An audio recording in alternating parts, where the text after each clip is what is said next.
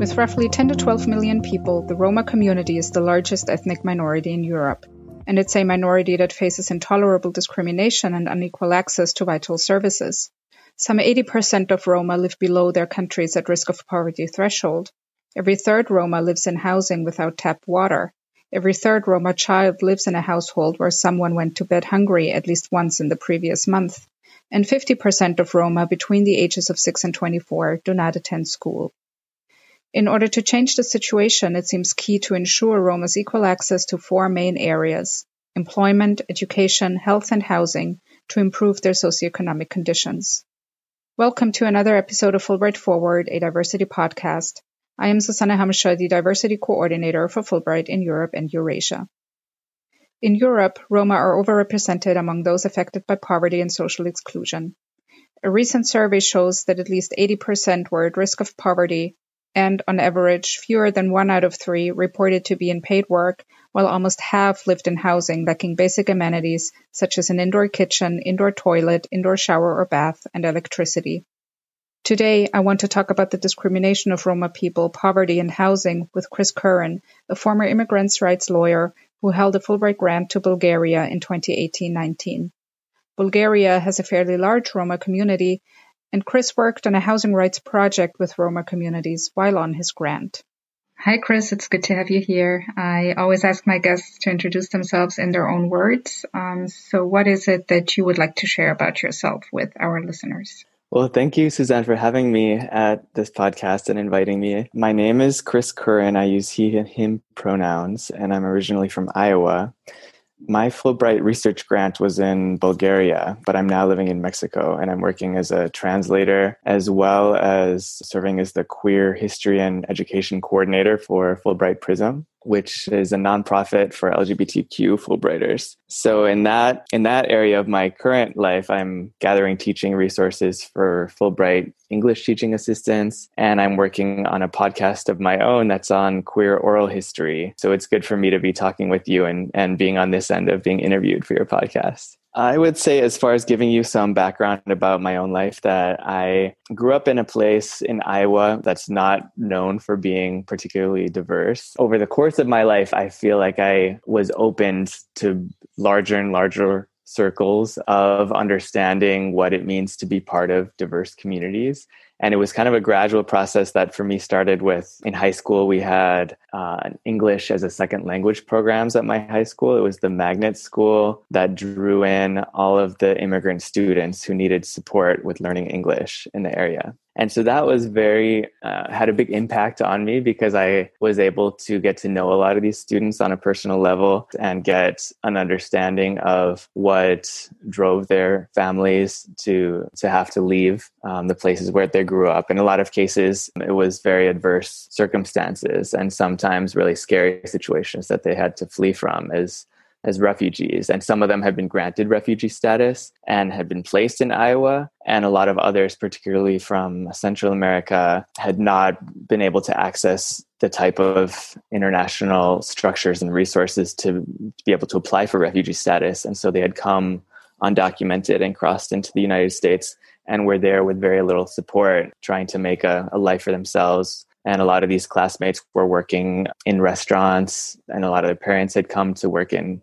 meatpacking factories and, and other type of labor that was pretty intense manual labor in order to survive and, and create a, a life for their families. You eventually moved to San Francisco where you worked as a lawyer. Can you tell us more about that period of your life and what inspired you to apply for a Fulbright grant? So I got to um, San Francisco and became a legal assistant at a law office that took on asylum cases based on persecution due to sexual orientation, gender identity, and domestic violence. Um, and after a couple years as a legal assistant, I went to law school and became an attorney in the same field of immigrants' rights, and went back to that law office um, to to represent clients as um, as a lawyer. And it was very moving and for me very gratifying to build trust with a client and to advocate for that person. And then um, over some of these cases, took years to go through the system from the time that you begin with a client and file their application to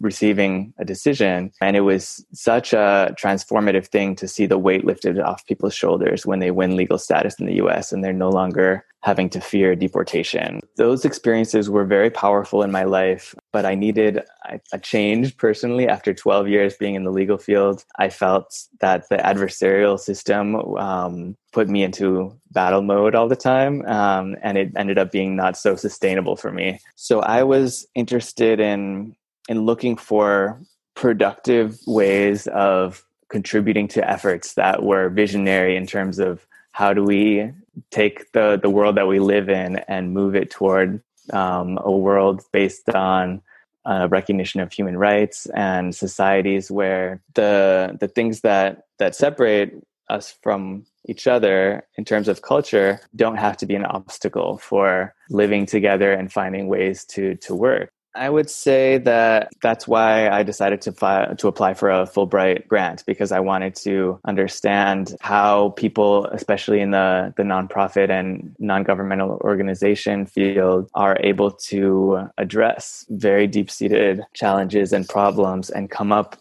with creative solutions that can be implemented on a policy level and on the ground in terms of programs that, that work in communities and, and with individual people. We'll talk about your research project in more detail in a minute, but you know, I think some of our listeners may not be familiar with Roma history and culture, and um, and may not know why they continue to face discrimination and unequal access to services and education.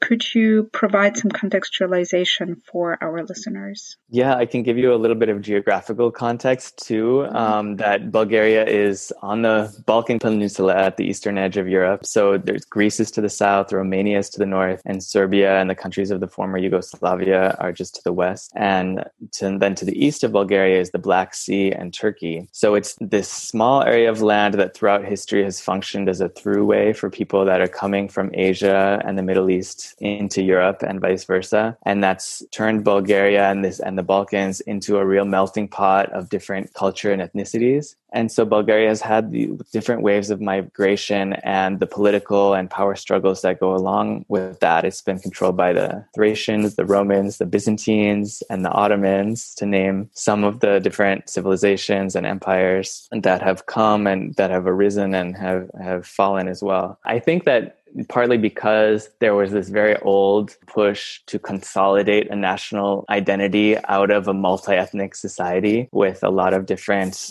uh, people from a lot of different groups and linguistic roots defining themselves as part of this nation state of Bulgaria. And then it was a few hundred years after that, in around 1200 of the Common Era, that Roma people began to arrive in the Balkan Peninsula from India. And because they had a darker skin tone, a lot of people in the area mistakenly assumed that Roma people were from Egypt. Egypt is just south of Bulgaria across the Mediterranean Sea. And that's where the term gypsy comes from. That is still used today, but a lot of Roma people consider gypsy to be a derogatory term. It doesn't come from their own language or identity. So although some Roma people may use the term gypsy referring to themselves, generally it's not something that's considered to be respectful when non-Roma people use it. So it's been more than 800 years that Roma people have been in Bulgaria. And most of, for most of that history based on their being a people uh, that had been nomadic for centuries after leaving India. They supported themselves traditionally through itinerant trades. And that was the way that they fit into society, but preserving their own distinct culture, language, and identity as a nomadic group, but being engaged with the more settled villages in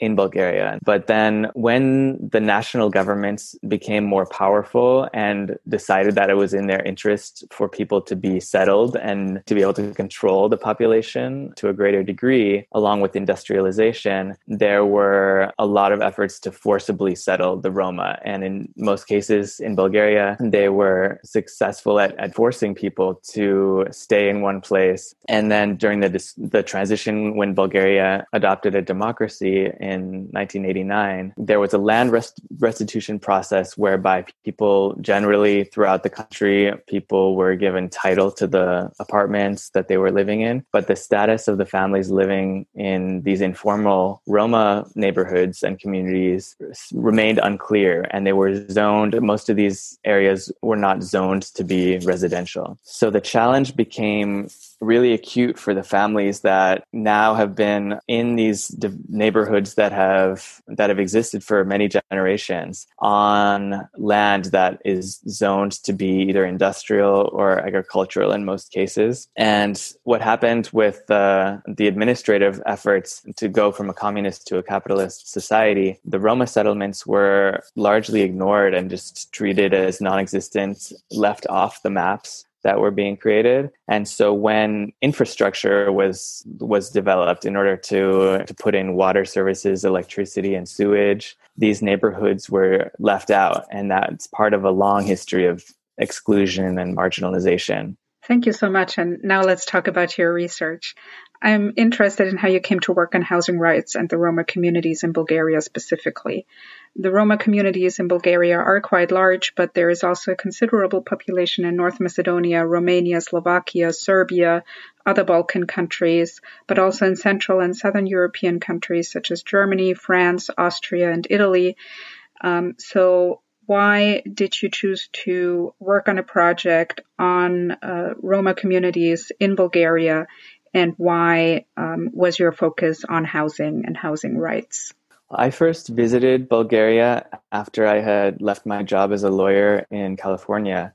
Um, I was visiting a friend in Bulgaria and stayed for several weeks. And I was really struck by, because this was a completely new culture for me. And I really enjoyed getting to a sense of how connected people are to very deep roots and traditions that are nourishing to them in terms of folk music and dancing practices that are really alive in Bulgaria.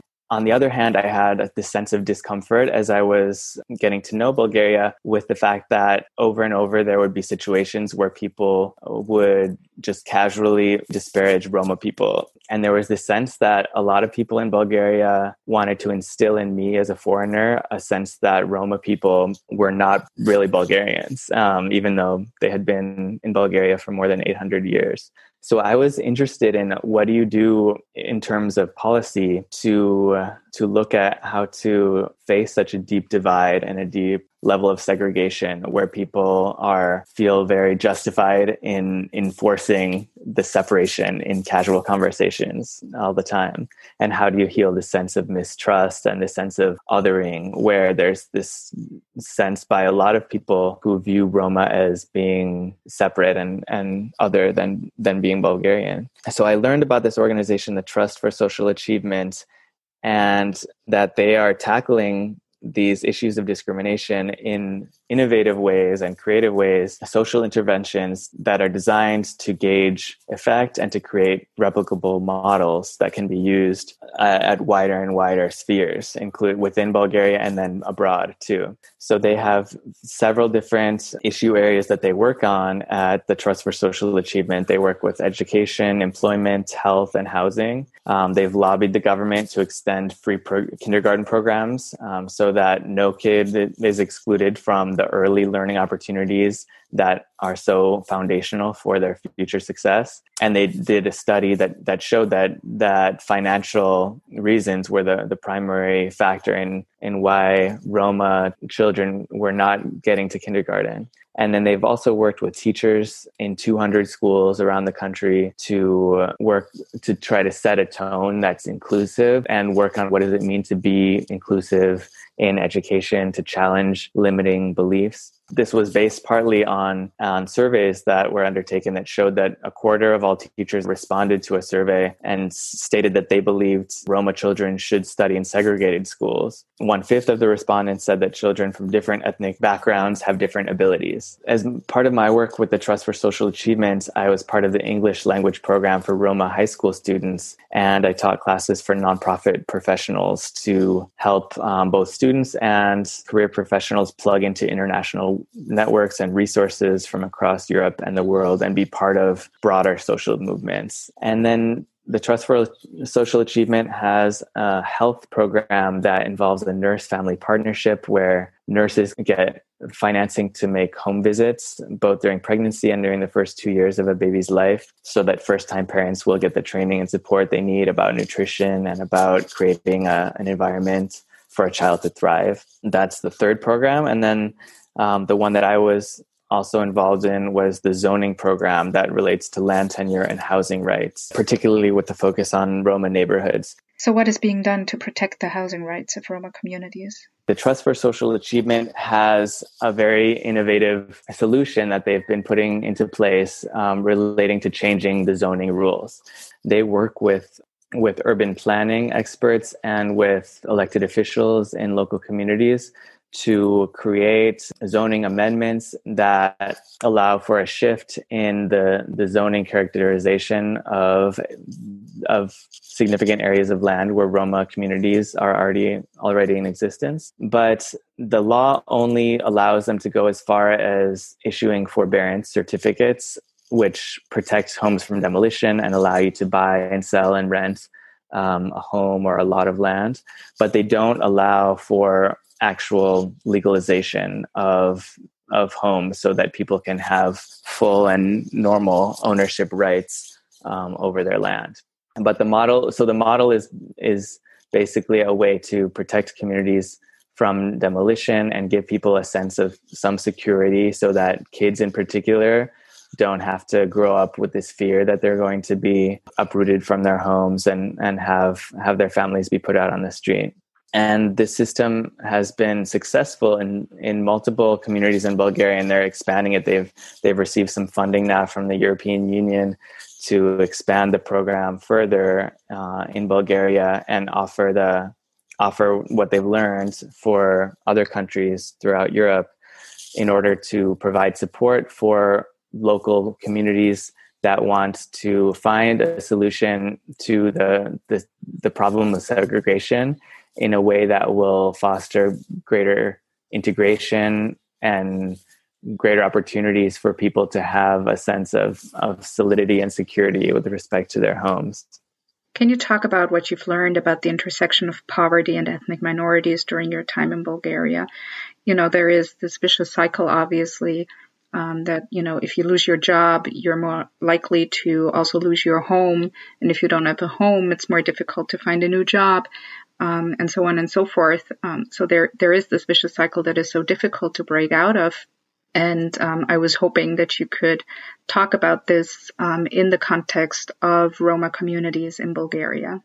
Yeah, I think that it's it is a vicious cycle where people are discriminated against in terms of being excluded from stable employment as well as housing.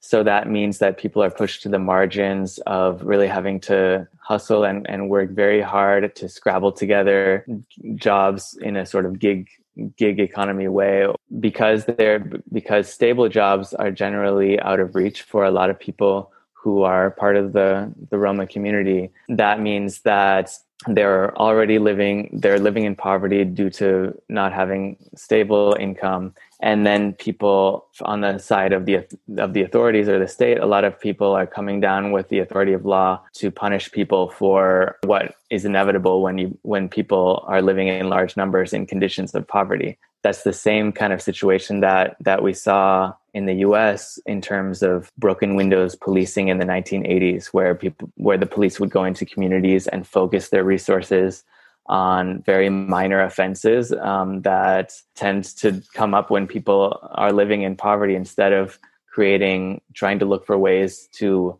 provide resources for people and communities to lift themselves out of poverty so these are this is kind of the the trap that's created when the when the government takes away a community's traditional way of life in terms of the trades that were essential for for Roma people as a nomadic culture to support themselves once that's taken away and they're forced into settlement. But without access to stable employment then they're they're pushed further and further to the margins of society. And then it becomes a self-fulfilling prophecy where people punish them for for being on the margins of society. Do you see any parallels there between the U.S. and Bulgaria? Or to rephrase my question, um, do you think that your work as an immigrants' rights lawyer has helped you um, contextualize your experiences in Bulgaria? Um, because you represented asylum seekers and you, you fought deportation proceedings as a lawyer. So, was there anything you could draw from these experiences um, while you were on your grant? Yes, I I really saw a lot of parallels between my experiences in the US and in Bulgaria in terms of how in the US there's been this, there was a, a real push to foment anti immigrant sentiment in a way that scapegoats people and scapegoats big communities for problems that really don't have to do with them. The, the, the sense of rising inequality, income inequality in the US, where people have a real sense that's uh, valid and accurate that their level of opportunity and earning potential is less than what their parents had been able to earn. And so rather than looking at the the structure that the US has in place in terms of a tax system that doesn't doesn't prioritize social welfare and doesn't prioritize having healthcare for the the majority of the population to distract people from looking at that i think some some people in positions of political leadership find it in their interest to scapegoat scapegoat groups of people including immigrants including ethnic other ethnic minorities. In terms of you know psychology with with carl jung talked about the shadow an individual person's shadow is what they don't want to address or want to recognize. And collectively i think that both in the us the the powers that be project that collective shadow onto immigrants, onto other minorities, and in Bulgaria it happens with the Roma. And so my my desire in applying for the Fulbright grant was to learn to gain a wider perspective about how civil society can take organized action to resist those destructive social currents and to to try to rebuild the fabric of a society when there's been a fracture based on ethnic separatism the way that that has happened with the exclusion of Roma people in Bulgaria, with the history of slavery and Jim Crow and anti-immigrant legislation that part of the um, history in in the U.S. that we have to have a reckoning with in order to to see these nationalist political forces for what they are in, in exploiting people's sense of, of fear or sense of, of feeling threatened by change or by people who they view as being different from them. I understand that this may be difficult to answer because even though there is guidance from the European Union on how to improve the socioeconomic situation of Roma in Europe, evidently putting this guidance into practice does not work as well as one might hope. But what would you say uh, could be some very practical steps to improve the situation of Roma in Bulgaria? And what role does education play in improving their situation? I think education is is extremely key in the sense that it needs to encourage critical thinking and and not just be a type of education that limits students thinking into fitting into the structures of the status quo of the world that we live in now, but helping students to develop tools to envision the kind of world that they want to live in since the world is going to continue changing at a fast pace and students need to be able to adapt their thinking to that kind of change. So for me, I found a lot of inspiration and tools that are available with regard to social movements and social change in terms of reframing and rethinking the divisions that have that have separated groups of people. If you look at critical race theory and teaching resources like simulations and games that teach empathy, at uh, Fulbright Prism, where I'm the queer history and education coordinator, we're developing a, a, bank, an online bank of resources for English teaching assistants who are Fulbrighters and, and go around the world. And so we have some class plans available there. Fulbridge is another organization that has teaching resources online. And then also, I think um, it's meaningful for for all of us to take our lead from the people who have established themselves at the forefront of social movements that are pushing for change the people who have been most affected by the destructive currents and structures in society and who have found and are who are pointing the way forward. For example there's a website for black lives matter at school.com and they have a lot of resources there for talking about race and ethnicity and and culture in a meaningful way that is productive um, and that also I think translates to sometimes it's it's easier for people outside of a of a culture or a situation to see with more clarity and more empathy. So for people in Europe to look at what's happening with the Black Lives Matter movement might be easier than to it might take more of a efforts to look at the at each person's own internal structures of racism that have developed in Europe around anti-Roma sentiment. And then for us in the US, it's it can be easier to look at what's happening with the Roma and empathize so I think that those educational resources have a strong role to play, and I'm encouraged by the sense that we're at a at a historical moment when that type of consciousness is um, growing and is being made more available through online connections and through solidarity networks that that go across borders. Chris, thank you so much for this rich conversation. I really appreciate your sharing your insights with us. As a final question, can I ask you what you are taking away from your time in Bulgaria? Is there a particular moment that stood out that you would like to share with our listeners before I let you go? I was able to help with some of the logistical organizing for the visits of uh, an American guy named Charles Slender White, who is a dance choreographer. He has a dance troupe in the Bay Area in California and his family uh, has Roma has Roma heritage. So he just you know went was part of going on a journey of discovering this aspect of his own identity and composing um, an artistic performance that would reflect his understanding of what it means to identify as a Roma person. And he brought this performance to Bulgaria and had he organized uh, you know a performance event, but also really intimate workshops with a lot of the Roma youth that we are working with at the Trust for Social Achievement in English classes. So they came and participated in these movement and dance workshops. And at one moment, kind of spontaneously, they were sitting in a circle, and and um, Charles had had been learning the what's considered by a lot of people to be a Roma um, national anthem, if you can consider the Roma people as, as being a nation then um, then this song Gelem Gelem has a lot of resonance and deep sense of connection to the shared roots for Roma people across the Roma diaspora. So he sang it with the kids who were there to participate in the workshop, and I think it was very moving for for him to feel the connection uh, with them, and for them also having grown up feeling that this aspect of themselves, their Roma identity, is so denigrated in a lot of situations in the media in Bulgaria, in casual conversations at school. For them to see somebody who is a, a preeminent figure in the dance world who's had a lot of success and who values that aspect of his identity so much that he wants to cross the ocean and come and, and share what he has learned about how it contributes to to making him who he is. that I think helped foster their sense of pride in in their identity. And i felt really privileged to, just be holding space there. I wasn't part of that circle but i was there on the periphery as one of the people who was organizing the the logistics of the space. Um, and i was really honored to be able to to support what they were doing there on March 12th, the European Council adopted a recommendation on Roma equality, inclusion and participation, stepping up the member states' commitment to effectively fight discrimination against Roma people and to promote their inclusion in the key areas of education, employment, health and housing.